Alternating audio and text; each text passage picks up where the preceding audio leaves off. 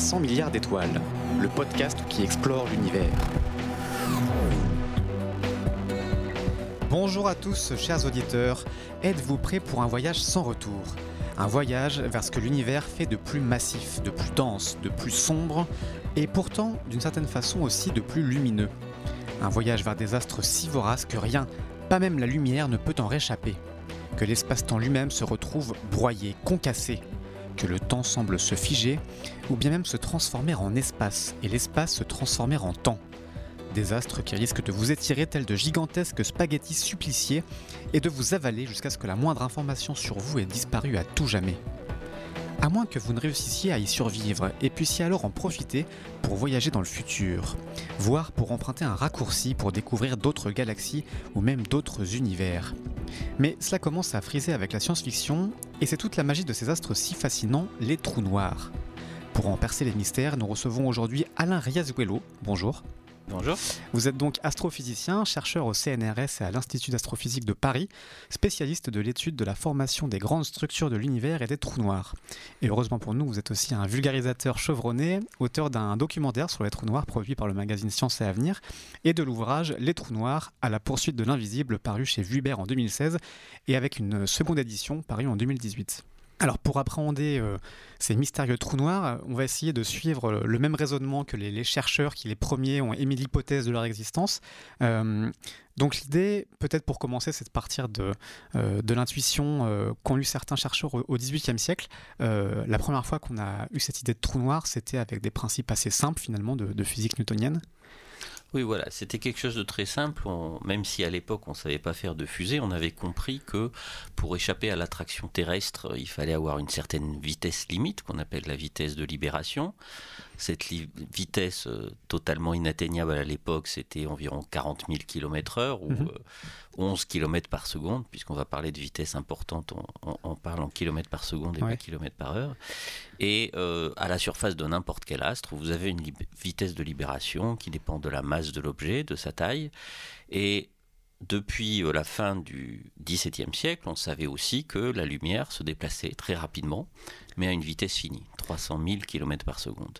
Et donc l'idée qu'ont eu des chercheurs à la fin du XVIIIe siècle, c'est de se dire ben, qu'est-ce qui se passe si on a un astre tel que la vitesse de libération est supérieure à la vitesse de la lumière? Alors pour bien comprendre, je reviens une seconde en arrière, on va prendre le temps de développer ça, cette physique euh, newtonienne, donc avant qu'on complexifie avec Einstein, euh, c'est que finalement la vitesse de libération dont vous parlez, elle ne dépend pas de la masse de l'objet qu'on veut euh, envoyer dans l'espace, c'est-à-dire que qu'on veuille envoyer un, un caillou ou une fusée Ariane, il faudra atteindre la même vitesse, ces fameux 11 km par seconde. Voilà, il ne faut pas la même énergie, puisque l'énergie va être supérieure hmm. à, la masse de l'objet qu'on envoie, mais la vitesse est, toujours la même, puisque bah, tous les objets euh, sentent la gravité de la même façon, quelle que soit leur constitution. Il y a d'ailleurs une, très belle expérience qui avait été faite par les astronautes euh, d'Apollo 15, où sur la Lune, donc où il n'y avait pas de frottement de l'air, euh, David Scott, je crois, avait, pris un marteau et une plume, il les avait lâchés, et les deux étaient tombés exactement à la même vitesse à la surface de la Lune. Hmm.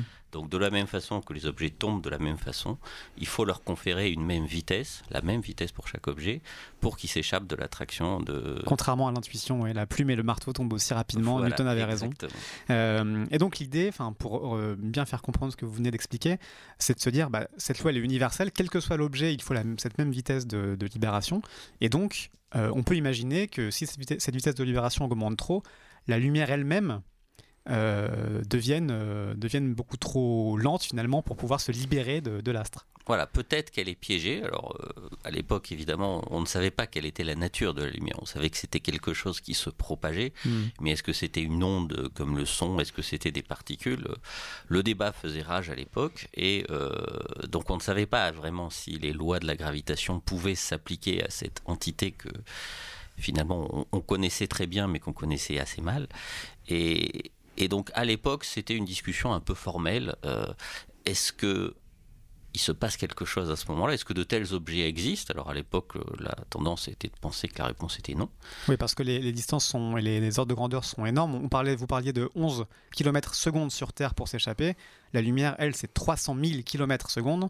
Donc on imagine un astre extrêmement dense pour pouvoir atteindre cette, euh, cette vitesse de libération euh, limite. Exactement. Donc Pierre Simon de Laplace, qui est le, chercheur français qui avait, qui avait imaginé ça, fait mhm. tout de suite le calcul. Quelle taille devrait avoir le Soleil pour qu'il ne puisse pas briller, c'est-à-dire pour que la lumière qu'il possède en son sein ne puisse pas s'échapper? Il trouve que c'est 3 km de rayon au lieu des 660 000 euh, qu'on connaissait déjà à l'époque. Mhm. Et alors il se pose une autre question. Alors évidemment, 3 km de rayon pour toute la masse du Soleil, ça fait des densités délirantes, hein, de plus de l'ordre du milliard de tonnes par centimètre cube. Donc vous prenez un dé à coudre, ça fait un milliard de tonnes. Ce qui à l'époque paraît impossible en fait. Voilà, ce qui paraît totalement délirant. Et donc il aborde le problème différemment. Supposons qu'on ait un objet qui est la densité de la Terre, donc mhm. quelques grammes par centimètre cube. Quelle taille et quelle masse devrait avoir cet objet? Pour qu'il empêche la lumière de s'échapper, il trouve une taille de 170 millions de kilomètres. Donc hmm. un objet dont l'extension est plus grosse que l'orbite de la Terre et dont la masse se compte en... Euh, je n'ai plus le chiffre en tête, mais c'est plusieurs millions de fois la masse du Soleil. Et donc il arrive à la conclusion que la question a l'air un peu... Euh, un peu formelle. Donc a priori, c'est euh, voilà, ces deux facteurs sur lesquels on peut jouer. Soit le, on densifie extrêmement l'astre, soit on l'agrandit énormément. Dans les deux cas, ça paraît impossible, en tout cas pour ce qu'on connaît de.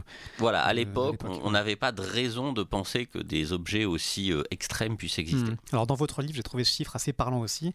Vous dites que la densité, euh, notamment une des densités qu'il faudrait atteindre, ce serait celle de euh, mettre dans un centimètre cube l'équivalent de 2,5 millions de masses de la Tour Eiffel. Voilà, ça, paraît beaucoup. Oui, oui, ça, ça, paraît beaucoup. C'est même presque perturbant comme hmm. chiffre. Même si on comprend bien, a priori. Euh. Spontanément, on a envie de dire que c'est pas possible. Alors, c'est ce que dit donc euh, Simon Delaplace, le chercheur français. Il y a un autre chercheur à la même époque, un anglais, John Mitchell, qui arrive aux mêmes conclusions, qui dit que théoriquement, mathématiquement, cet astre, cet objet euh, singulier pourrait exister, mais dans la, dans la nature, dans la, dans la réalité, il serait impossible. Surtout qu'on ne sait pas non plus si la lumière réagit à, la, à une masse et donc réagit à, à ces phénomènes de gravitation. Voilà, il y a encore trop d'inconnus pour qu'on puisse vraiment aborder euh, cette question sous un angle euh, euh, de quelque chose qui a rapport avec le monde réel. Hmm. bon, donc déjà on rassure nos auditeurs, ça paraît inconnu, mais le principe n'est pas si compliqué à comprendre. C'est juste la lumière est trop euh, trop, trop, lente pour s'échapper de sa gravitation, ça, on appellerait ça un trou noir. Cette euh, faculté à exister des trous noirs euh, réapparaît, l'espoir renaît pour les trous noirs avec Einstein, l'arrivée de sa théorie de, relativité générale. alors deux mots pour la, réexpliquer peut-être, on en avait parlé pour nos auditeurs les plus fidèles avec Jean-Philippe Usan dans un autre podcast, mais pour réexpliquer, lui, il bouleverse complètement la logique de Newton. La gravitation n'est plus une force, mais une déformation de l'espace-temps lui-même. Voilà, l'idée c'est de dire que pour expliquer que tous les objets tombent de la même façon dans un champ de gravité, il faut imaginer la gravitation comme une propriété intrinsèque de l'espace. Hmm. que tous les objets vont voir de la même façon. Donc vous imaginez une toile élastique qui est bosselée un peu partout, quelle que soit la bille que vous prenez, elles vont toutes suivre la même trajectoire. Donc c'est ça l'idée d'Einstein, et euh, de dire que la matière va dire à l'espace comment il doit se déformer, et l'espace déformé va dire à la matière comment elle se déplace. Hmm. Et cette théorie, euh, quand on fait les calculs, alors évidemment les calculs ils n'ont rien de très simple. Pour le coup, oui. Voilà, se ramène à la théorie de Newton tant que les champs de gravitation sont très faibles, mhm.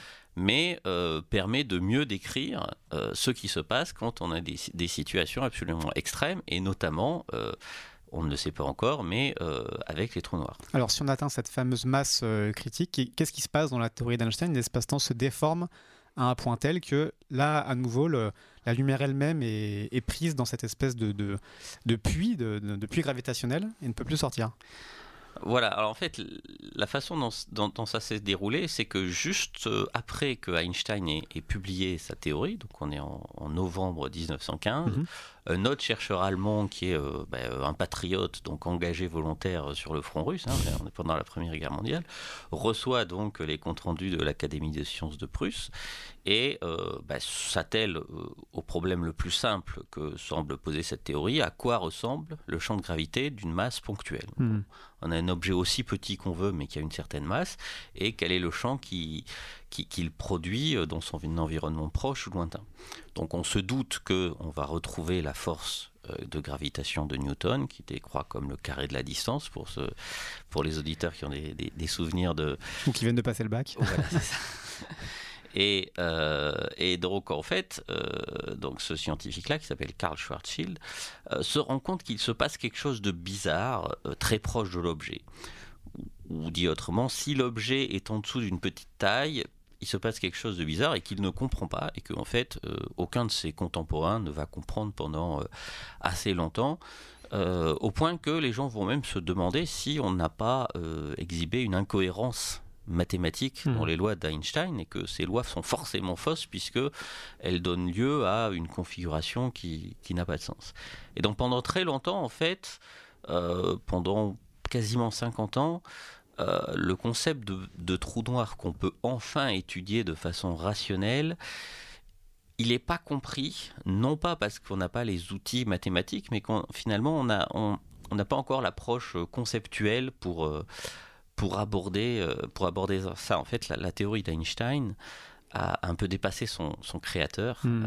les deux euh, comment dire, euh, les deux applications les plus extrêmes de la théorie d'Einstein, c'est le Big Bang et les trous noirs. Et Einstein ne croyait ni à l'un ni à l'autre, parce qu'il trouvait que c'était trop différent du, de son intuition du monde. Hmm. Et, c'est un comble, lui, qui a tellement euh, combattu l'intuition avec sa théorie. Voilà, mais, mais, mais ça prouve qu'en science, même les meilleurs se trompent. Hmm. Et un bon chercheur, c'est pas quelqu'un qui ne se trompe jamais. Quelqu'un qui se trompe jamais, c'est quelqu'un qui fait des choses faciles. Donc les meilleurs font des choses difficiles dans lesquels ils ont des chances de se tromper. Un bon chercheur, c'est quelqu'un qui, de temps en temps, a la bonne idée euh, avant tout le monde. La science consiste souvent à se tromper, c'est comme ça qu'on avance. Euh, alors, les trous noirs, depuis, on sait qu'ils existent. On reviendra un peu plus tard sur deux, trois éléments qui montrent euh, les preuves qu'on a de, leur existence. Avant ça, on va essayer mm, peut-être de les décrire un petit peu. donc, une fois qu'on a ce trou noir, est-ce que dans la théorie d'Einstein, on, on, a le même rapport qu'avec Simon de Laplace? Une masse solaire, si elle fait moins de 3 km, c'est grosso modo, elle devient euh, totalement sombre et, ce qui se passe, c'est que plus rien ne peut en échapper. Voilà, alors évidemment, comme dans la relativité générale, les distances sont euh, déformées par la présence des masses. Hmm. Parler du rayon d'un objet, c'est quelque chose d'un peu, euh, d'un peu subtil et il faut, il faut bien préciser ce qu'on entend. Mais disons qu'en termes d'ordre de grandeur, effectivement, le rayon d'un trou noir dans un sens géométrique précis, c'est 3 km fois sa masse exprimée en masse solaire. Donc 3 km pour le Soleil, 30 km pour 10 fois le Soleil, 3 euh, millions de kilomètres pour un million de fois le Soleil, etc. Hmm. Alors la définition la plus simple de cet astre, c'est donc que rien rien n'en réchappe, aucune lumière ni aucune, euh, aucun, aucun, objet, aucune information en fait, euh, à partir du moment où il franchit l'horizon. C'est un des éléments clés pour comprendre, pour définir les trous noirs, cette notion d'horizon. Qu'est-ce que l'horizon du trou noir? Voilà, donc vous pouvez imaginer donc l'expérience de pensée où vous allez former un trou noir. Donc vous avez la main de Dieu et la force de Dieu pour comprimer euh, la matière que vous voulez dans le volume que vous voulez. Donc, tant que euh, vous prenez euh, le, soleil et que vous le mettez jusqu'à un rayon de 3,1 km, bah, mhm. vous avez encore un astre qui a une surface solide ou, gazeuse dans le cas du soleil. Et puis, dès que vous lui faites franchir ce point de non-retour, en fait, il se passe quelque chose de complètement différent. C'est que le champ de gravité produit par l'astre est tellement fort que l'ensemble de la matière de l'astre se comprime, si vous voulez, de façon un peu imagée, en un point euh, de taille infiniment petite et de densité infiniment grande. Et euh, il va y avoir une zone de... Donc tout s'effondre en fait. on ne reste pas sur 3 km de matière, tout s'effondre en un point. Voilà, tout s'effondre en un point. Et par contre, il va y avoir euh, une zone autour de l'objet qui est euh, ce point de non-retour qu'il ne faut pas franchir si, on ne veut pas tomber dedans. Hmm. Et, donc, ce n'est pas une frontière matérielle, hein, euh, mais c'est la région de l'espace dans laquelle vous êtes inéluctablement piégé. Et par définition, comme rien n'en réchappe ni à la lumière, c'est ce qu'on voit dans toutes les représentations de films ou, de, ou d'images euh, diverses, c'est cette espèce de sphère noire. la frontière de cette silhouette noire, c'est, euh, c'est la limite. Euh. Donc c'est, c'est un point de non-retour qu'on ne qu'on ne, qu'on ne peut pas matérialiser. Hein. L'analogie que je donne, c'est souvent, ben voilà, vous, vous êtes capable de nager pendant un kilomètre. Si vous vous éloignez de la côte de 501 mètres, hmm. il se passe rien entre le moment où vous allez de 500 à 501 mètres mais en fait, vous n'allez pas pouvoir revenir. Donc, pour les trous noirs, c'est un peu pareil. C'est quand il est trop tard qu'on se rend compte. Voilà, c'est quand, quand il est trop tard que vous vous en rendez compte. Euh, donc, il y a cet horizon donc, qui n'est pas matériel, qui est une, espèce de, de, zone mathématique, de frontière, mathématique. Euh, tant qu'on ne l'a pas franchi, on peut rester, on n'est pas forcément avalé. Il y a aussi cette notion un peu fausse de, voir les trous noirs comme des espèces d'énormes ogres qui aspirent tout sur leur passage. En fait, pas nécessairement. Il y a, par exemple, si le Soleil, avec la même masse, se transformait par cette main de Dieu ou de Chuck Norris ou de quelqu'un d'autre de très très fort en trou noir, la Terre, théoriquement, continuerait à avoir la même orbite et continuerait de tourner de la même façon. Le, champ de gravité loin d'un objet est indépendant hmm. de la nature de l'objet. Ça, c'est un, résultat qui était connu euh, du temps de Newton et qui a été euh, généralisé par Einstein. Donc, loin d'un trou noir, il ne se passe pas plus de choses bizarres ou, ou ou, surprenante que euh, loin d'une étoile. Par mhm. contre, quand vous êtes très près, euh, là, il se passe des choses bizarres. Et plus vous vous approchez de cet objet, plus évidemment, il est difficile euh, d'en réchapper. Vous ne pouvez pas, par exemple, imaginer un observateur qui ferait une sorte de surplace juste au-dessus de, de, ce point de non-retour parce que l'énergie qu'il devrait dépenser, elle serait finie, mais elle serait tellement démentielle qu'il ne hmm. pourrait pas en sortir. Oui, c'est ce que vous expliquez aussi dans votre livre. J'ai noté encore une fois cette, euh, cette, ordre de grandeur assez parlant. Si on voulait se maintenir à un kilomètre euh, d'un trou noir comme celui de, du centre de notre galaxie, écrivez-vous, il faudrait pouvoir avoir une poussée en continu de 70 000 fois celle d'une fusée Ariane 5 au décollage. C'est beaucoup. c'est beaucoup euh, et, et, donc c'est inutile de, prendre le risque. Et c'est surtout impossible, a priori, de, pour nous en tout cas, de, y arriver. Si on s'approchait de ce trou noir, il y aurait, ce genre de, force qui nous attirerait vers, vers lui inéluctablement. Enfin, en tout cas, euh, ce serait très compliqué de résister. Et il y a aussi d'autres effets qui, qui, seraient observables, notamment une déformation, ce qu'on appelle l'effet de marée, qui est aussi assez particulière. Alors les effets de marée, c'est un phénomène qui existe euh, bah, euh, de façon omniprésente en astronomie. Hein. La Terre est plongée dans le champ de gravité de la Lune, le mhm. champ de gravité de la Lune décroît avec la distance. Donc le point de la Terre qui est au plus près de la Lune est plus attiré par la Lune que le point de la Terre qui est à l'opposé. Donc les objets se déforment les uns les autres du fait que leur champ de gravité euh, qu'ils subissent des champs de gravité. Donc ça, c'est les marées, on connaît bien. Voilà, c'est les marées. Sauf que, évidemment, plus vous avez un objet compact, plus ce champ de gravité émis par l'objet change rapidement quand vous, quand vous en approchez. Et donc vient le moment, effectivement, où ces effets de marée sont tellement extrêmes qu'ils vont forcément déformer l'objet euh, euh, au-delà de la limite qui lui permet de garder son intégrité. Ce qui fait que des êtres humains euh, trop proches d'un trou noir pourraient avoir les pieds euh, qui s'étireraient de plusieurs kilomètres avant que la tête ne soit elle-même euh, proche de la rattraper. Des humains ou, n'importe quel objet. Hein, ça, ou ça marche quoi, aussi avec un, caillou. Quand un objet est déformé par le champ de gravité, il a tendance à s'allonger dans une direction, dans la direction radiale, hmm. et se comprimer dans les deux autres. Donc si vous imaginez une sphère fluide, la sphère va se transformer en en, un ballon de rugby puis en quelque chose de plus en plus fin. Quand vous avez un objet solide, eh bien, la, limite de la résistance mécanique va être atteinte et, l'objet va se, va se désagréger, que ce soit un astronaute ou, ou n'importe quoi d'autre. Alors il y a un film qui est un peu devenu la référence de vulgarisation des trous noirs ces dernières années, c'est un Interstellar où des astronautes tentent de s'approcher d'une planète proche d'un trou noir et euh, sont confrontés du coup aux, aux déformations d'espace-temps qui en résultent. Mais il y a une petite complication. Sa planète est beaucoup plus proche de Gargantua qu'on ne croyait. Gargantua? Le nom qu'on a donné à ce trou noir. Les planètes de Miller et de Mann sont en orbite autour de lui. Celle de Miller est sur son horizon? Comme un ballon de basket qui tourne sur le cercle. Tenter d'y atterrir serait dangereux. Il y a une force gravitationnelle colossale qui émane d'un tel trou noir. Je, peux faire un crochet autour de cette étoile à neutrons pour décélérer. C'est pas ça le souci. C'est le temps. La gravité de cette planète va ralentir notre horloge par rapport au temps terrestre, de façon radicale. Annoncez la couleur. Eh bien, chaque heure passée sur cette planète équivaudra à... Cette année sur notre vieille Terre. Non, non, Bah quoi, les amis, c'est la relativité bah oui, les amis, c'est la relativité, ça paraît simple dit comme ça. Alors, euh, est-ce que cette ordre de grandeur est crédible? Dans le film, ils disent une heure euh, passée près du trou noir et le pauvre astronaute qui est resté en orbite, c'est 7 ans pour lui à chaque fois qui, doit attendre supplémentaire pour, euh, pour attendre le retour de ses camarades. Alors, c'est à moitié crédible. Effectivement, si vous êtes vraiment très près d'un trou noir, vous avez des distorsions qui peuvent être aussi importantes que ce que vous voulez. maintenant, quand on voit dans le film la planète en orbite autour du trou noir, elle n'est pas si près que ça. Hmm. Donc euh, la façon dont c'est représenté visuellement ne correspond pas à, euh, aux chiffres qu'il donne. Ceci étant, euh, effectivement, si vous êtes en orbite très très près d'un trou noir, vous vieillissez moins vite. Mais tout ceci a un coût parce qu'il vous faut beaucoup d'énergie pour vous mettre en orbite près du trou noir et hmm. il vous faut autant d'énergie pour vous en éloigner.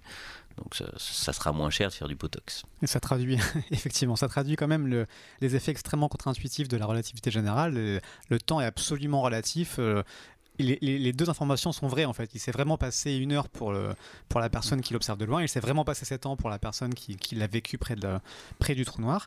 Euh, ça, c'est un effet qui a été mesuré euh, dès les années 60 dans hmm. des avions de ligne. Hein. Les équipes d'horloge atomique, donc ils peuvent mesurer des, différences de temps de, quelques milliardièmes de seconde. Et euh, effectivement deux avions qui font le tour du monde euh, dans des sens opposés euh, vont avoir des horloges qui euh, sont décalées l'une par rapport à l'autre, puisque l'un va être entraîné par la rotation de la Terre, l'autre va e-, e-, e-, être dans le sens opposé, et ces deux horloges ne seront pas non plus synchronisées avec l'horloge qui est restée euh, à l'aéroport, d'où sont partis, où sont arrivés les avions. Donc tout ça, c'est des choses que l'on connaît, mmh.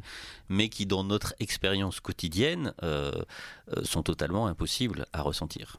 Alors c'est infinitésimal dans notre quotidien, ça allait beaucoup moins près d'être noir, ce qui produit des effets, encore une fois, très contre-intuitifs notamment en termes aussi d'observation. Si on pouvait observer un, trou noir euh, euh, de près, ce qui est représenté euh, sous plein de, simulations différentes, on verrait des choses assez étonnantes. On verrait du fait de cette déformation de la lumière qui, nous parviendrait depuis le depuis l'arrière du trou noir, de même que la lumière qui nous parviendrait depuis l'arrière de nous-mêmes et qui ferait le tour du trou noir, on verrait des choses extrêmement troublantes, une espèce d'effet de lentille comme ça. Voilà, c'est-à-dire que non seulement euh, le trou noir empêche la lumière de s'en échapper, mais il va aussi euh, dévier la trajectoire des rayons lumineux qui passent en son voisinage. Et donc quand vous, vous regardez dans une direction qui est proche de celle où est le trou noir, le rayon lumineux que vous voyez vient d'une région qui est encore plus près du trou noir, et donc il a été dévié, et donc il vous montre une direction qui est totalement différente de celle où vous le voyez.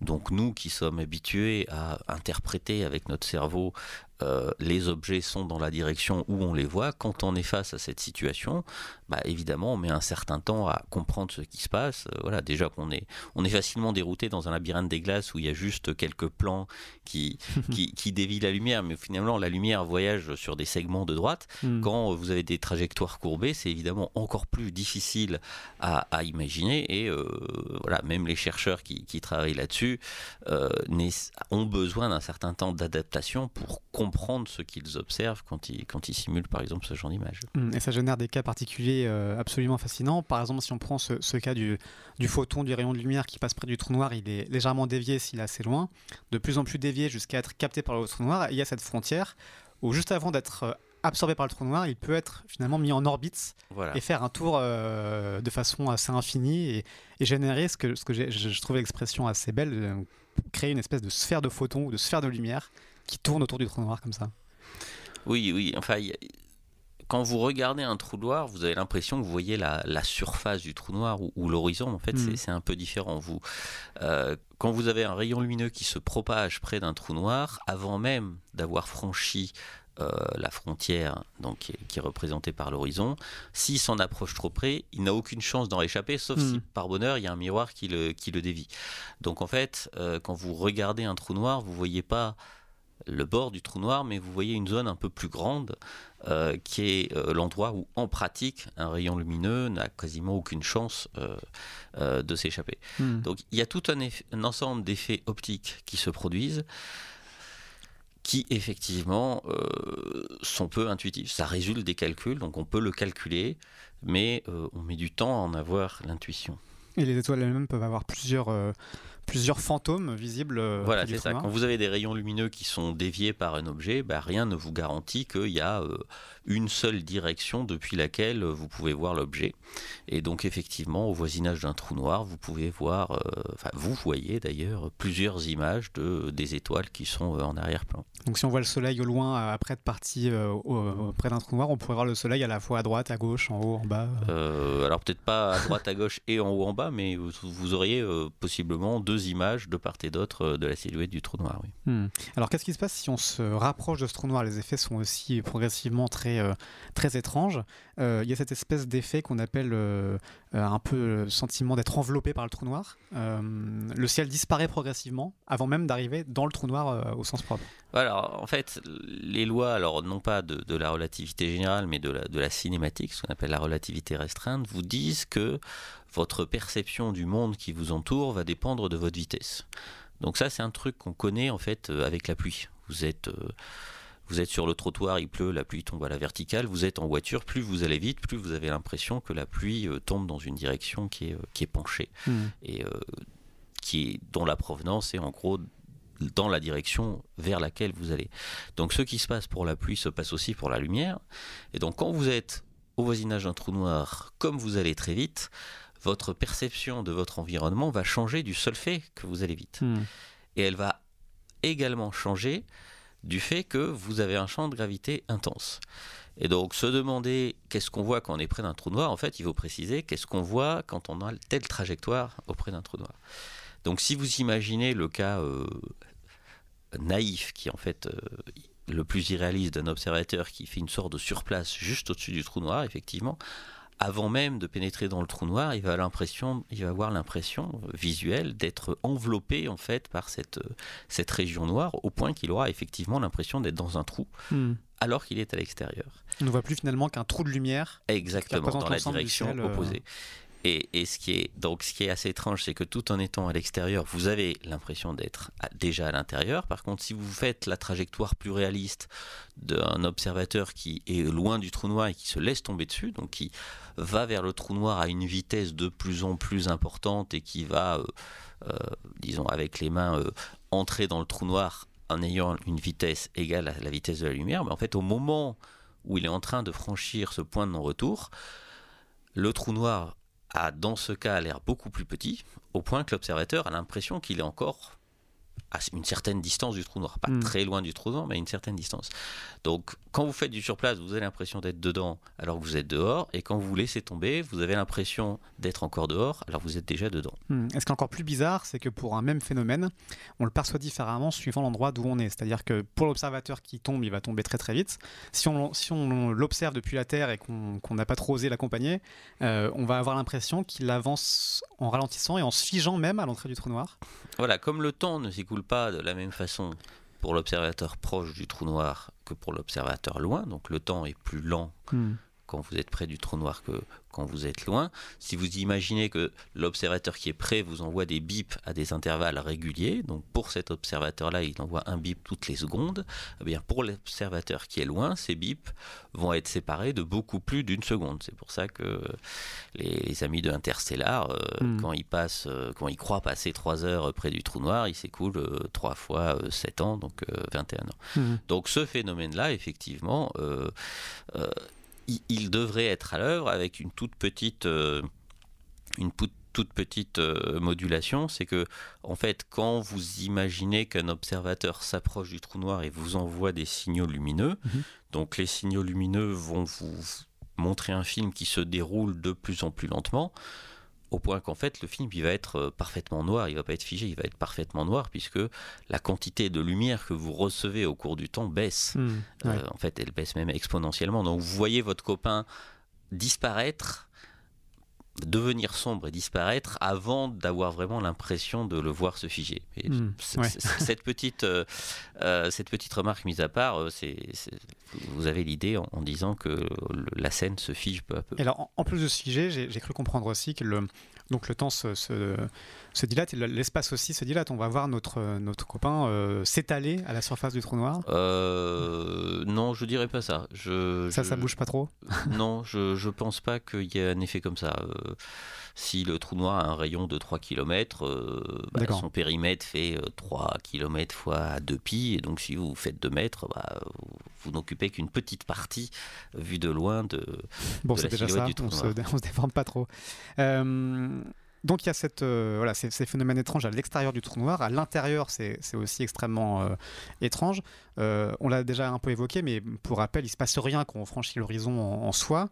Et l'intérieur du trou noir, c'est essentiellement du vide, en fait. Voilà, une fois que le trou noir est formé, effectivement, s'il n'y a pas de matière qui est en train de tomber sur le trou noir en même temps que vous, Hmm. bah, le, le trou noir, c'est essentiellement du vide, sauf euh, bah, au centre. Alors, en, fait, la notion de centre du trou noir, elle est, elle, est un peu mise à mal par les lois de la relativité qui vous disent que, en fait, euh, dans des situations comme celle-là, les notions de temps et d'espace perdent un peu la, euh, la notion intuitive qu'on en a. Alors j'ai lu que le temps devenait de l'espace et l'espace devenait du temps.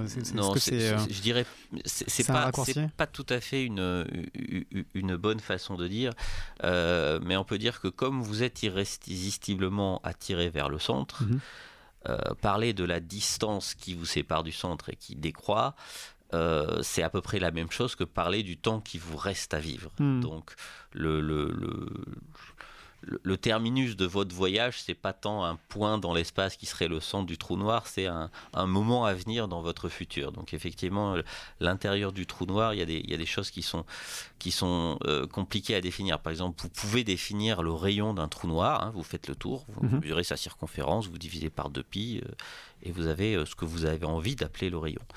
Par contre, quand vous êtes dans le trou noir, vous pouvez quasiment pas mesurer de distance et ça n'a pas de sens, par exemple, de parler du volume qu'il y a à hmm. l'intérieur du trou noir. Vous pouvez mesurer sa surface à l'extérieur, mais vous pouvez pas, connaissant le rayon, utiliser la formule de géométrie habituelle pour en déduire son volume. Donc, ce qui se passe à l'intérieur, effectivement, bah, c'est la configuration la plus extrême d'un point de vue euh, gravitationnel et euh, on perd encore plus ses repères, je dirais, que par rapport à tout ce dont on a parlé tout à l'heure. Et on peut pas mesurer de volume dans le trou noir, est-ce que ça veut dire, euh, ce que, j'ai pu lire par ailleurs aussi, que hum, potentiellement l'espace était énormément plus grand dans le trou noir qu'il en avait l'air euh, de l'extérieur? Alors, euh, il, faut être très prudent. Oui, c'est des interprétations mathématiques, quoi, après. C'est-à-dire que la bonne façon, à mon avis, de dire les choses, c'est de dire que rien de ce qui, de ce qui se passe dans le trou noir n'a d'influence sur l'extérieur. Hmm. Donc quoi qu'il arrive une fois que cet horizon est formé, quand vous êtes à l'extérieur, vous l'ignorez. Donc vous pouvez toujours imaginer qu'il se passe des choses bizarres, et notamment que vous avez un espace à l'intérieur de ce trou noir qui est beaucoup plus gros que le pourtour que vous en mesurez à l'extérieur. Maintenant, les lois de la physique telles qu'on les connaît ne donnent pas non plus beaucoup d'espoir que cette, euh, cette idée que l'intérieur du trou noir, euh, lors de sa formation, soit une sorte de bébé univers qui, hmm. qui naisse dedans. Il n'y a pas vraiment de raison euh, objective de penser que c'est une description pertinente de la réalité, sachant que d'un point de vue de l'astrophysicien que je suis, bah, c'est une question qui est sans intérêt, puisque d'une part, on ne peut pas le savoir, et d'autre part, ça n'a pas d'influence sur, euh, sur ce qui nous, nous intéresse, hmm. c'est-à-dire l'univers où on vit. Mais ça permet de rêver, ce qui euh, souvent est intéressant pour les, pour les néophytes ou pour les gens qui, euh, qui regardent le ciel. donc, point central ou point futur, finalement, on ne sait pas trop ce qu'il y a au centre du trou noir, mais dans tous les cas, c'est ce qu'on appelle la singularité. Et c'est un, un, moment ou un endroit où les valeurs deviennent infinies. C'est ce qui, c'est ce qui explique cette, cette bizarrerie qui fait qu'on ne sait même plus trop, finalement, si la théorie est valide. Voilà, c'est ça. En général, une théorie physique, on la conçoit, on la teste dans un certain régime, mais on ne sait pas jusqu'à quel point on peut l'extrapoler euh, euh, dans, des, dans des régimes plus extrêmes. C'est ce qui se passait pour euh, la théorie de Newton. La théorie de Newton semblait dire qu'il se passait quelque chose quand on avait un champ gravitationnel très fort, mais finalement on ne savait pas si c'était encore valable. Et la théorie d'Einstein a dit euh, oui c'est un peu ça, mais c'est pas tout à fait ça. Donc elle a, la théorie d'Einstein finalement a permis de déterminer quelles étaient les limites de hmm. la théorie de Newton. Et la théorie d'Einstein elle-même, elle est capable elle-même de prédire ses propres limites. elle prédit qu'il y a des situations où effectivement il y a des quantités qui deviennent infinies et où donc euh, la théorie euh, telle qu'on l'applique euh, naïvement, je dirais, a des chances d'être incorrecte. Hmm et doivent être remplacés par autre chose. Bon, on ne sait pas trop ce qu'il y a euh, au bout de ce trou noir. On, se permettra de spéculer un peu en fin d'émission si on a le temps. Euh, peut-être avant de sortir du trou noir, on peut s'intéresser à ce qu'il y a sur les côtés. Dans, le documentaire que vous faites avec Science et Avenir, vous, vous montrez à un moment donné une, simulation de ce qu'on voit si on regarde sur les côtés en entrant dans le trou noir. Et c'est assez poétique finalement, puisque le, donc, le trou noir ne, prend de plus en plus d'espace. Et comme vous l'expliquez tout à l'heure, à l'arrière aussi, ça devient sombre parce que la lumière euh, tend vers le rouge et vers le non visible. Et donc on a un espèce de, de cercle de lumière euh, extrêmement brillant qui se forme sur les côtés et qui reste notre seul point de, repère. Euh, voilà, c'est comme, comme, comme, je vous dis, on a à la fois des distorsions dues à notre vitesse, des distorsions dues au champ de gravité, et la combinaison des deux, euh, moi je ne connais personne qui, qui trouvent ça évident que l'on doit voir ceci ou cela. Mais effectivement, quand, vous, quand vous plongez donc la tête la première euh, vers un trou noir, la silhouette du trou noir est de plus en plus grosse. Donc devant vous, de toute façon, vous ne voyez rien. Il n'y a que du noir. Hmm. Comme vous allez de plus en plus vite par rapport aux étoiles qui sont derrière vous, la lumière de ces étoiles est de plus en plus euh, atténuée.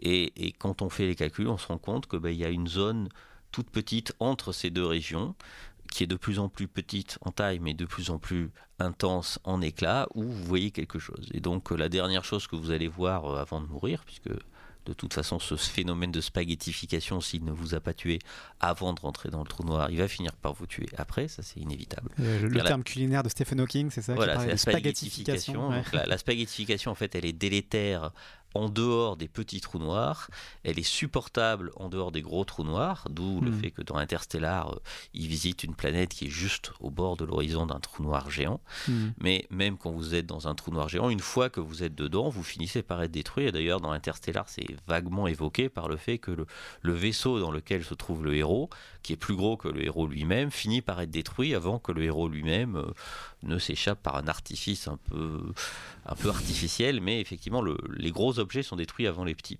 Et de toute façon, on finit par être détruit, que ce soit à l'extérieur ou à l'intérieur. Hmm. Mais la dernière, la dernière, chose qu'on voit, c'est effectivement euh, un cercle de lumière très lumineux qui euh, sépare de régions euh, très sombres on n'aura a priori pas l'occasion d'aller vérifier dans un trou noir, mais on mettra le lien sur le site d'Ouzbekarika de, de ce documentaire qui donne vraiment de très belles images et une idée assez poétique de ce qu'on pourrait voir euh, en plongeant euh, et en se faisant spaghettifier dans un trou noir. Sortons un peu d'un trou noir euh, quelques instants pour essayer de, d'en faire un peu la typologie, la cartographie. Il y a vraiment différents types identifiés de trous noirs dans, l'univers qu'aujourd'hui on connaît plus ou moins peut-être les plus nombreux et les, plus, euh, les plus connus, c'est ce qu'on appelle les trous noirs stellaires, donc euh, en fait qui sont euh, issus de, enfin qui sont produits par la mort d'étoiles. Voilà, alors il existe une très forte ségrégation en fait chez les trous noirs. Il y a les petits et les gros. Hmm. Les petits sont nombreux, on sait à peu près d'où ils viennent, mais on ne sait pas où ils sont. Et les gros sont peu nombreux, on sait où ils sont, mais on ne sait pas d'où ils viennent. Alors je, m'explique, les petits trous noirs, donc, euh, qu'on appelle des trous noirs stellaires parce que leur masse euh, est de l'ordre de quelques fois, quelques dizaines de fois la masse du Soleil, on sait d'où ils viennent, c'est-à-dire qu'on comprend maintenant que l'évolution de certaines étoiles massives les conduit à se transformer en trous noirs. Alors on peut expliquer le processus, c'est assez euh, intéressant en, deux mots. Euh, finalement, une étoile, c'est un espèce d'équilibre entre deux, forces différentes. Voilà, entre la pression qui euh, empêche l'objet de se comprimer et la gravitation qui a tendance à le comprimer. Hmm. Donc une étoile, en fait, c'est une sorte d'état d'équilibre un peu temporaire entre ces deux forces. Et dans la plupart des cas, finalement, même quand l'étoile meurt, l'objet se comprime beaucoup, mais arrive à un état d'équilibre. Alors parce que, pardonnez-moi, le, ce qui provoque cette, euh, instabilité, c'est la fin du processus euh, nucléaire dans l'étoile qui, qui aidait l'étoile justement à, la tirer vers, le, vers l'extérieur. Le fait que vous produisez de l'énergie au sein de l'étoile est une source de hmm. pression supplémentaire. Donc, quand il n'y a plus de carburant. Voilà, quand l'étoile euh, cesse de briller, ben, il n'y a plus cette source de pression, donc l'étoile se comprime sur elle-même. Dans le cas du Soleil, on va avoir un objet, donc en gros de la masse du Soleil, qui va avoir une taille de l'ordre de la Terre. Hmm. Donc il va être 100 fois plus petit qu'aujourd'hui, donc 1 million de fois plus dense, puisque le hmm. volume euh, varie comme le cube euh, du rayon.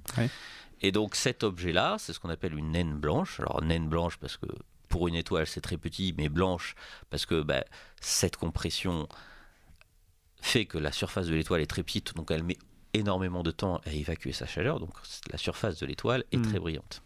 Donc là, comme on est très, très au-dessus des fameux 3 km, on n'aura pas de trou noir avec le Soleil. 6000 km pour le Soleil ou le 3 km, c'est un objet qui est déjà extrême. Hein. Si hmm. vous crachez dessus, vous crachez dessus à 6000 km par seconde. Donc euh, Ça fait mal. Vous, avez peu de chances d'y survivre, mais au moins, euh, voilà, un objet qui émettrait un signal lumineux de la surface de cet objet euh, serait, hmm.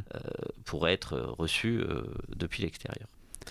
Par contre, quand l'étoile est suffisamment massive, alors aux alentours de 8 à 15 fois la masse du Soleil, la limite pour des raisons techniques n'est pas euh, bien connue, mhm.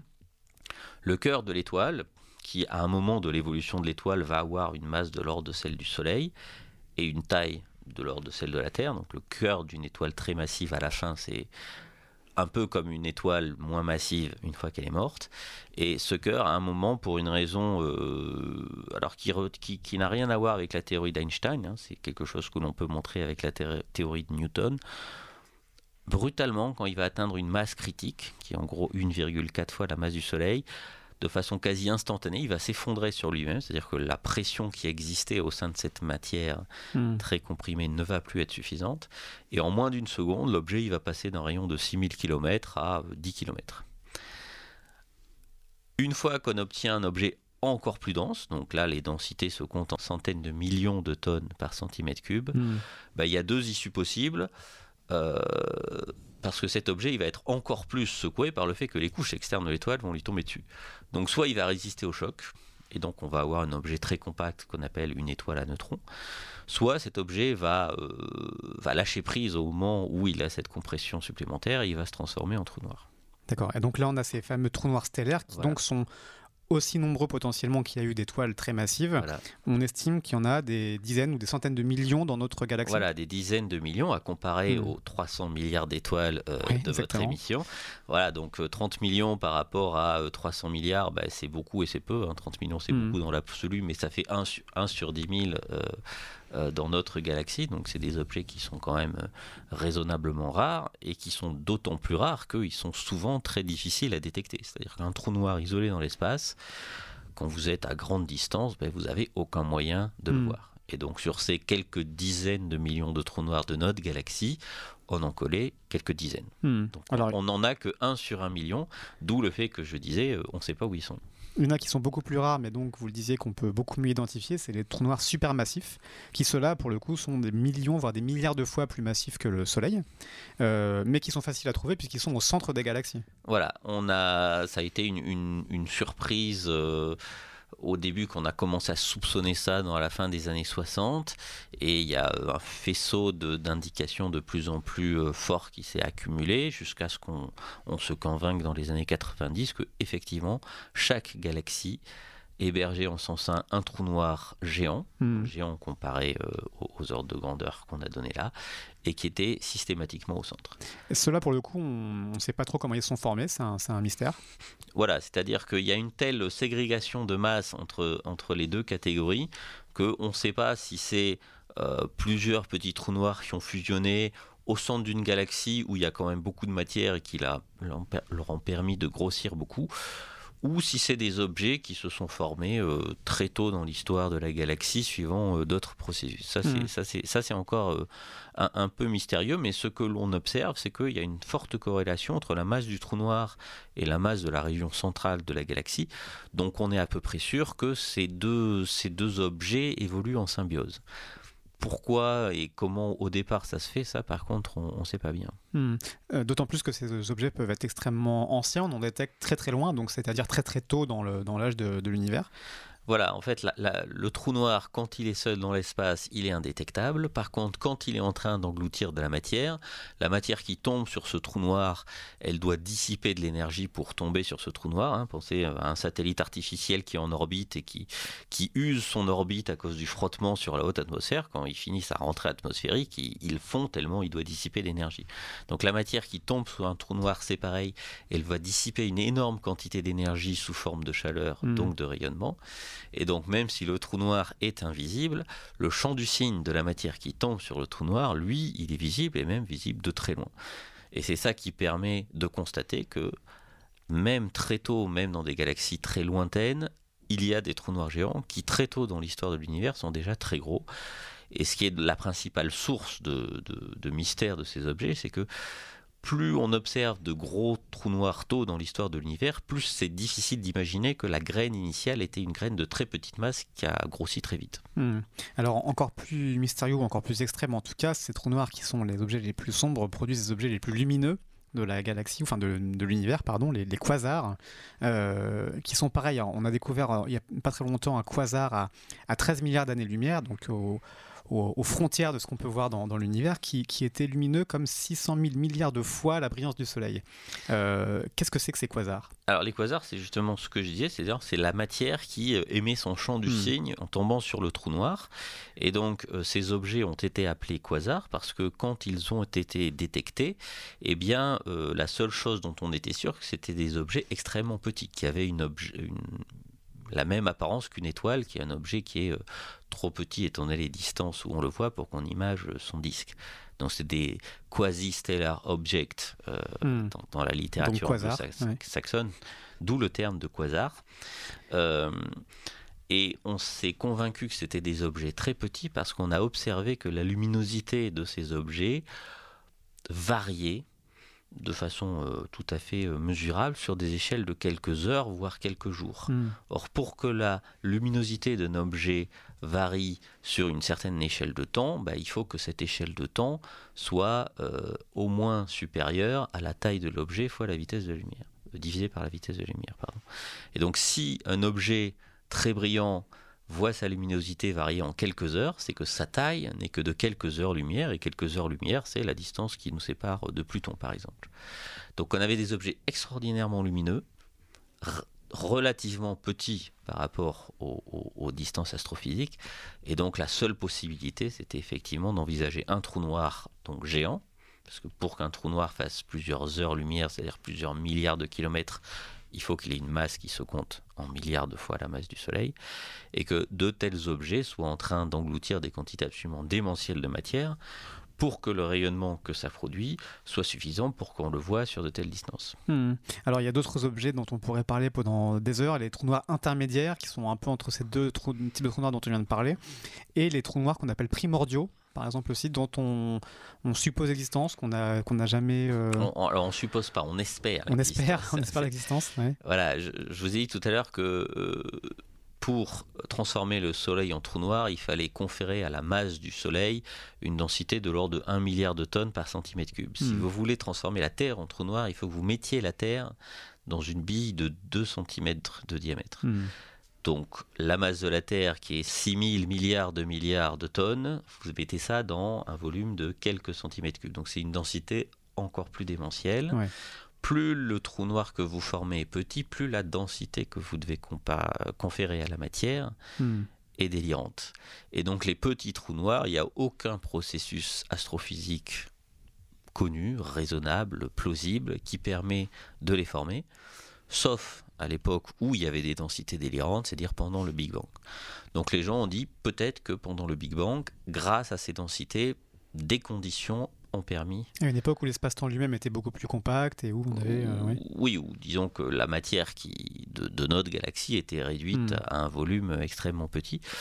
Donc peut-être que les conditions qui régnaient alors ont permis à des, à des trous noirs de petite taille de se former. Et si c'est le cas et qu'on les met en évidence, c'est une bonne nouvelle puisque ça nous donne une fenêtre sur des phénomènes qui se sont produits très tôt dans l'histoire du Big Bang. Mais dans notre compréhension de ce qu'est l'univers, on n'a pas, euh, on n'a aucune raison objective de penser que euh, des petits trous noirs ont hmm. pu se former. Ce serait compliqué de les découvrir parce que du coup, ce seraient des trous noirs de la taille de, dont vous parliez, de 2 cm3, des, des trous noirs de la taille d'une bille. Alors ça, dépend de leur masse, mais effectivement, hmm. euh, si c'est des trous noirs très petits, ils peuvent avoir même euh, la taille d'un atome. Donc euh, hmm. c'est très difficile de les détecter. La seule chose dont on est sûr, c'est qu'il n'y en a pas suffisamment pour qu'on les ait détectés. Donc on peut mettre une, limite supérieure sur le nombre de ces objets par année-lumière cube, par exemple, qui sont des limites qui pour l'instant ne sont pas contraignantes. Et il y a toujours l'espoir que quand on pourra mieux, euh, qu'on aura des moyens plus efficaces, on, détectera la signature de ces objets, mais ce n'est pas du tout garanti. Hmm. Alors l'espoir est permis en tout cas parce que l'actualité a été très, euh, euh, très riche pour les trous noirs ces dernières années. On arrive de mieux en mieux à les détecter. Euh, en 2016, le 11 février 2016, les chercheurs ont, signalé avoir euh, observé pour la première fois des ondes gravitationnelles et donc avoir mesuré le phénomène résultant de la, fusion de deux trous noirs. Donc les instruments LIGO aux États-Unis en collaboration avec l'instrument Virgo en Europe ont réussi à mesurer finalement cette, cette déformation de l'espace-temps dont on parlait tout à l'heure, qui produit des, vagues d'espace-temps quand les trous noirs euh, ont cette espèce de, de mouvement extrêmement, euh, extrêmement brutaux. Voilà, quand vous avez un, trou noir immobile dans l'espace, le champ de gravité qu'il génère, il est statique. Donc, hmm. euh, vous n'avez rien qui varie au cours du temps. Par contre, quand vous avez deux objets, d'ailleurs pas forcément des trous noirs, qui tournent l'un autour de l'autre, le champ de gravitation que vous sentez à grande distance, bah, il, va, avoir des fluctuations à cause du fait qu'il y a un mouvement relatif entre ces deux objets. Et ces fluctuations-là, elles vont se traduire par des sortes de, de, de, rides de l'espace lui-même, puisque la gravitation est une déformation de l'espace. Dans l'immense majorité des cas, ces rides euh, dans l'espace sont totalement impossibles à détecter, hmm. sauf si vous avez le phénomène gravitationnel le plus extrême qui soit, qui est la collision de deux trous noirs.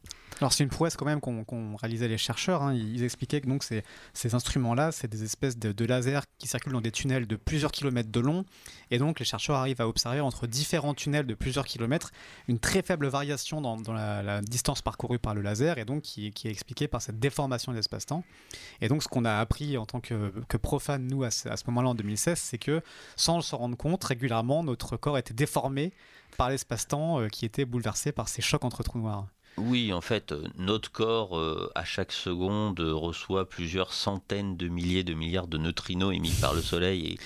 Et, donc peut-être l'un d'entre eux, sur la durée de notre existence, va interagir, avec un atome de notre corps. Donc hmm. voilà, des phénomènes euh, qui, représentent des chiffres surprenants sont par ailleurs parfois totalement indétectables. Et donc effectivement, le passage d'une onde gravitationnelle, sauf si vous êtes vraiment très près d'un trou noir, euh, voilà, ça va pas vous décoiffer.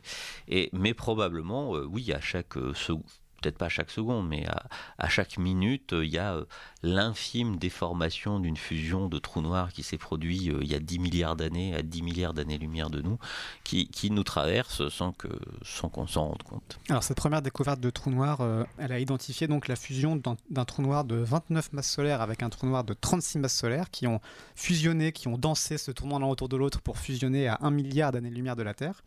Et des chercheurs se sont amusés un peu plus tard, l'an dernier, à, transformer cette onde gravitationnelle en onde sonore pour essayer de, nous faire écouter ce que, pourrait être ce que le, son, le, chant, le, chant du cygne de ces trous noirs.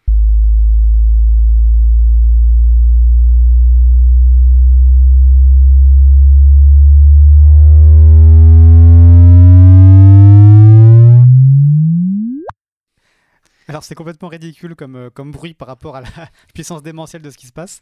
Mais voilà, c'était pour le, pour le, pour la blague. Enfin, en tout cas, c'est, ça, imagé le. On, peut, on peut commenter quand même euh, ce qu'on entend, c'est que quand vous avez des trous noirs de quelques dizaines de fois la masse du Soleil. Euh, leur diamètre, c'est de quelques centaines de kilomètres. Mhm. Donc, quand ils tournent l'un autour de l'autre, ils sont à quelques milliers de kilomètres, disons, l'un autour de l'autre, avant de fusionner ils vont à la vitesse de la lumière et quand on fait les calculs, on se rend compte que la fréquence, donc l'inverse de leur période orbitale, c'est euh, quelques dizaines ou centaines de hertz. Donc on peut tout à fait s'amuser à retranscrire cette onde gravitationnelle en onde sonore en gardant mm. la même fréquence.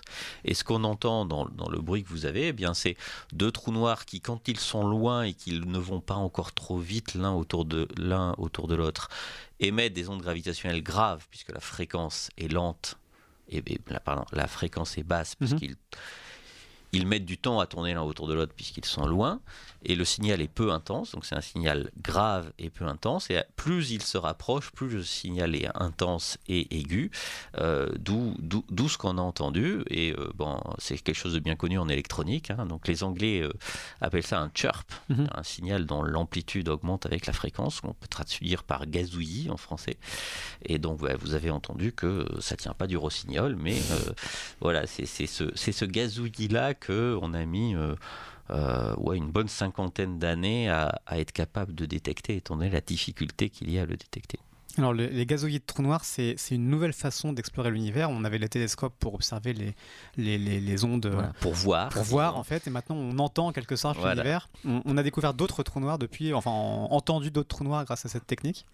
Oui, oui, en fait, c'est à partir du moment où vous êtes capable d'en détecter un, sauf si vraiment vous êtes dans une configuration très fortuite où cet événement, vous ne le détectez parce que par chance il se produit anormalement près de vous, une fois que vous en avez détecté un, vous allez en détecter plein. Hmm. Et, c'est ce qui se passe avec ces détecteurs d'ondes gravitationnelles, d'autant plus que ces détecteurs, ils, détectent en fait l'amplitude de cette onde, qui décroît proportionnellement à la distance. Donc quand vous allez améliorer ces instruments d'un facteur 10, vous allez pouvoir détecter un événement 10 fois plus loin. Donc vous allez pouvoir détecter des événements dans un volume 1000 fois plus gros, donc à un taux mille fois plus rapide. Et donc quand ces détecteurs d'ondes gravitationnelles sont rentrés dans leur première phase d'exploitation en 2012, eh bien ils voyaient pas très loin et donc on s'attendait à, ne rien détecter ou à détecter une fusion par siècle. Et puis quand ils ont amélioré d'un facteur 10 euh, les capacités de l'instrument, on est passé de un événement par siècle à un événement par mois. Là, ils ont encore amélioré d'un facteur 2, donc on passe de un événement par mois à deux événements par semaine. Et euh, ce nombre va encore augmenter à mesure qu'on améliore les capacités des instruments. Hmm. Donc cette, euh, cette capacité à entendre les trous noirs nous, ouvre d'autres euh, de, de, perspectives incroyables pour écouter l'univers et pour mieux le comprendre. On a quand même aujourd'hui encore des, des, découvertes aussi en termes de vision, puisqu'on a vu le premier trou noir cette année, le 10 avril. I never believed that this black hole was as big as people said until we saw that. This is the nucleus of the galaxy M87, and this is the first ever image of a black hole. Alors c'est moins impressionnant sans l'image, mais je vous invite à aller voir cette photo du trou noir supermassif M87 étoiles, c'est comme ça qu'on dénomme les trous noirs, euh, voilà, qui a, été une espèce d'énorme collaboration internationale de chercheurs du projet Event Horizon Telescope. Huit radiotélescopes répartis un peu partout sur la surface de la planète qui ont pu, euh, en reconstituant des, des pétaoctets de données, euh, reconstituer cette image, cette photo d'un trou noir où ça confirmait les théories, on voyait un peu ce qu'on décrivait tout à l'heure, cette espèce de, lumière déformé par le trou noir. Voilà, en fait, un trou noir seul dans l'espace, vous ne le voyez pas parce que le fond du ciel est noir, le trou noir est noir, donc noir sur noir, on voit rien. Par contre, quand le trou noir euh, est entouré de cette matière qui spirale vers lui en émettant de la lumière, cette lumière permet de faire une sorte d'écran lumineux d'arrière-plan devant lequel vous voyez la silhouette du trou noir se découper. Donc c'est ça qu'on a, qu'on a réussi à photographier, sachant que c'est très difficile puisque le trou noir dont on parle fait 6 milliards de fois la masse du Soleil, donc hmm. ça fait un, rayon euh, tout à fait respectable de 20 milliards de kilomètres, mais il est situé dans une galaxie qui a plusieurs dizaines de millions d'années-lumière que nous. Hmm. À 55 millions d'années-lumière de, de, Voilà, sachant qu'une année-lumière, c'est 10 000 milliards de kilomètres, hmm. donc 55 millions d'années-lumière, c'est, si je ne me trompe pas, 500 milliards de milliards de kilomètres, donc un 5 suivi de 20 zéros. Donc un objet de 20 milliards par rapport à cette distance-là, évidemment, c'est hmm. extrêmement petit. C'est la taille d'une orange sur la Lune, ou de, des, des, pas de Neil Armstrong sur la Lune, si vous préférez. Et donc, effectivement, on se doute bien que imager depuis la Terre les pas de Neil Armstrong, c'est très difficile. Et effectivement, ça a été très difficile. Hmm. Malgré tout, c'est une image euh, qui corrobore ce qu'on pensait, qui confirme encore une fois la théorie d'Einstein et ce qu'on pensait savoir des trous noirs. Ça, fait longtemps qu'elle a été confirmée. Oui, à chaque fois, on nous ressort l'argument de c'est. Oui, oui, c'est voilà, c'est à la fin, c'est toujours Einstein qui gagne. Gardez ça. Euh, C'était Gary Lineker qui disait euh, le foot est un jeu qui se joue à 11 contre 11 et à la fin, c'est l'Allemagne qui gagne. voilà, la relativité, à la fin, c'est Einstein qui gagne aussi. Il vient d'Allemagne, hein, cela dit donc. Euh. oui mais euh, disons que ce qui intéresse les gens en astronomie, c'est plus vraiment de tester la théorie d'Einstein qui a hmm. été euh, confirmée de la façon la plus parfaite qui soit par cette fusion de trous noirs, c'est vraiment de l'utiliser pour décrire les objets qui existent dans l'univers et pour étudier l'interaction d'un trou noir, quelle que soit sa masse, avec son environnement. Et donc jusque-là, les trous noirs étaient trop petits, trop loin pour qu'on puisse avoir une image résolue, c'est-à-dire un truc qui ne soit pas qu'un seul pixel. Et maintenant, on s'est donné les moyens de, pour un trou noir, avoir une image, donc on peut mieux on peut mieux voir, on peut mieux tester ces modèles, on va pouvoir voir si cette image elle est parfaitement figée ou si elle change au cours du temps, quelques mois, quelques années, quelques décennies. Et tout ça, ça va nous renseigner sur bah, les processus euh, euh, selon lesquels la matière euh, spirale vers le trou noir, par exemple. Hmm. Alors la science dans ce domaine avance à grands pas, c'est passionnant, mais pour finir cette émission, je, je, vous le disais, je voulais revenir un petit peu sur des choses un peu plus fantasmagoriques, ou en tout cas des théories mathématiques qui sont loin de, pouvoir être prouvées dans le réel. Dans le trou noir, revenons dans le trou noir, certains avancent l'idée que le trou noir puisse euh, être un, trou de verre, puisse nous ouvrir des portes vers d'autres euh, galaxies ou vers d'autres lieux de notre univers. C'est la théorie, hein, encore une fois, dans Interstellar qui est, est utilisée. Qu'est-ce qu'on peut en dire de cette théorie? Est-ce que c'est crédible que, le, ce trou noir puisse être une porte vers, vers autre part? Alors c'est très peu probable en fait parce que euh, si vous voulez que le trou noir ait une entrée mais aussi une sortie, il faut que hmm. non seulement vous soyez irrésistiblement attiré par cet objet, mais qu'une fois que vous êtes dedans, vous soyez irrésistiblement repoussé par cet objet. Hmm.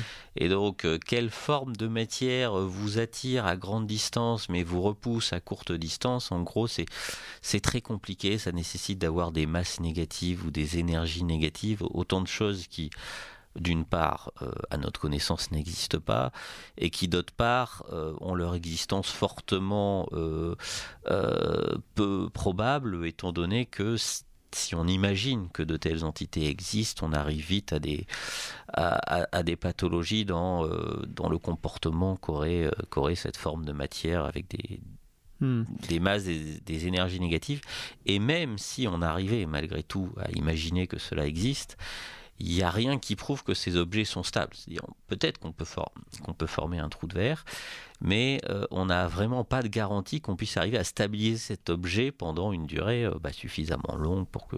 Hmm. Une simple particule pourrait euh, fermer ce trou de verre, déstabiliser. voilà, c'est ça. Ces objets sont probablement extrêmement fragiles. Alors ça n'empêche pas de les décrire, hmm. parce que la théorie d'Einstein, c'est un ensemble compliqué d'équations, et vous pouvez espérer trouver une solution à ces équations en mettant des sortes de conditions limites et en résolvant comment commencer à l'intérieur quand vous faites ça, ben vous dites voilà, si on a de la matière qui est dans telle configuration, alors ça va faire un trou de verre, mais ça ne vous assure en rien que vous pouvez effectivement former ce trou de verre ou même simplement que la matière qui permettrait de le former existe. Hmm. Donc c'est ça la différence entre, euh, entre les trous de verre et les trous noirs, c'est que les trous noirs, on sait comment les former, on comprend la formation et même la formation inéluctable de ces objets dans certaines situations astrophysiques connues, alors que les trous de verre, on sait les décrire en termes d'équations, mais euh, on, est presque sûr qu'on ne pourra pas les former, euh, que ce soit de façon naturelle ou même avec une technologie très, euh, très futuriste. Hmm. Ah, Einstein lui-même avait un petit peu travaillé la, la question, hein, parce que j'avais lu qu'on parlait de pont d'Einstein-Rosen pour décrire un petit peu ces... Oui, Einstein n'a pas, pas lui-même euh, vraiment travaillé là-dessus, c'est plus Rosen que Einstein. Je ne sais pas pourquoi d'ailleurs, je ne sais pas d'où d'où vient le nom de pont d'Einstein-Rosen, il n'y a pas grand-chose à pour voir avec légitimer peut-être la théorie, le, pont.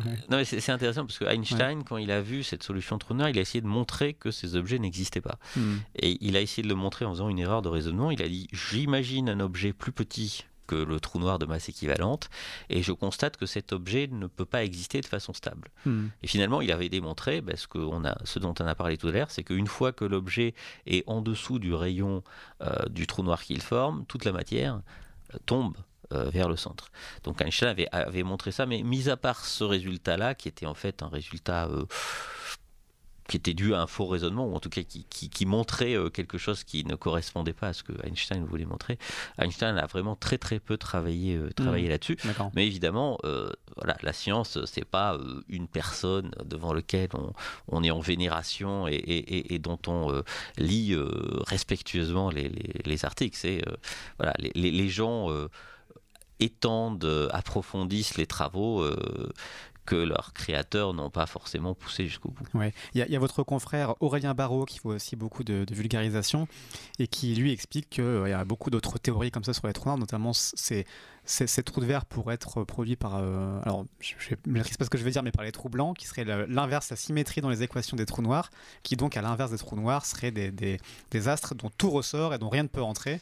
Et, euh, et voilà, on aurait cette espèce de, de pas de yo-yo, mais de, diabolo comme ça, avec une double structure. Euh, oui, disons que c'est le trou noir, euh, vous pouvez le former, puisque vous pouvez imaginer qu'il y a une étoile et puis que d'un coup se forme cet horizon avec ce point de non-retour. Le trou blanc, euh, mis à part imaginer que la main de Dieu a façonné l'univers avec ça dès le départ, c'est beaucoup plus difficile d'imaginer comment ça pourrait se, former. Donc c'est un très bon exemple d'une situation où on peut décrire mathématiquement les choses, mais où quand on essaie d'implémenter un scénario dans lequel cet objet pourrait se former, on se heurte vite à des difficultés. Alors c'est intéressant à étudier mathématiquement parce qu'on apprend toujours des choses quand on étudie des, des, des, structures mathématiques, même si elles n'ont pas un rapport direct avec le réel.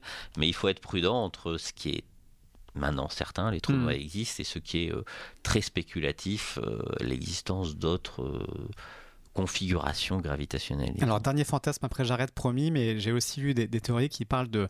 Donc, on parlait tout à l'heure de l'intérieur du trou noir qui n'était pas forcément définissable en termes de volume.